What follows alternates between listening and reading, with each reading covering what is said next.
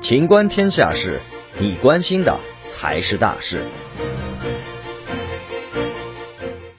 官方启动饭圈乱象专项整治行动。一段时间以来，饭圈粉丝群体在网上互撕谩骂、应援打榜、造谣攻击等问题屡见不鲜，破坏清朗网络生态，对未成年人身心健康造成不利影响，人民群众反应强烈。对此，中央网信办决定。即日起，在全国范围内开展为期两个月的“清朗饭圈乱象整治专项行动”。此次专项行动将针对网上饭圈突出问题，重点打击以下五类饭圈乱象行为：一是诱导未成年人应援集资、高额消费、投票打榜等行为；二是饭圈粉丝互撕谩骂、拉踩引战、造谣攻击、人肉搜索、侵犯隐私等行为；三是鼓动饭圈粉丝攀比炫富、奢靡享乐等行为。四是以号召粉丝雇佣网络水军养号形式刷量控评等行为；五是通过蹭热点、制造话题等形式干扰舆论、影响传播秩序行为。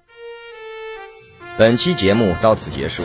欢迎继续收听《秦观天下事》。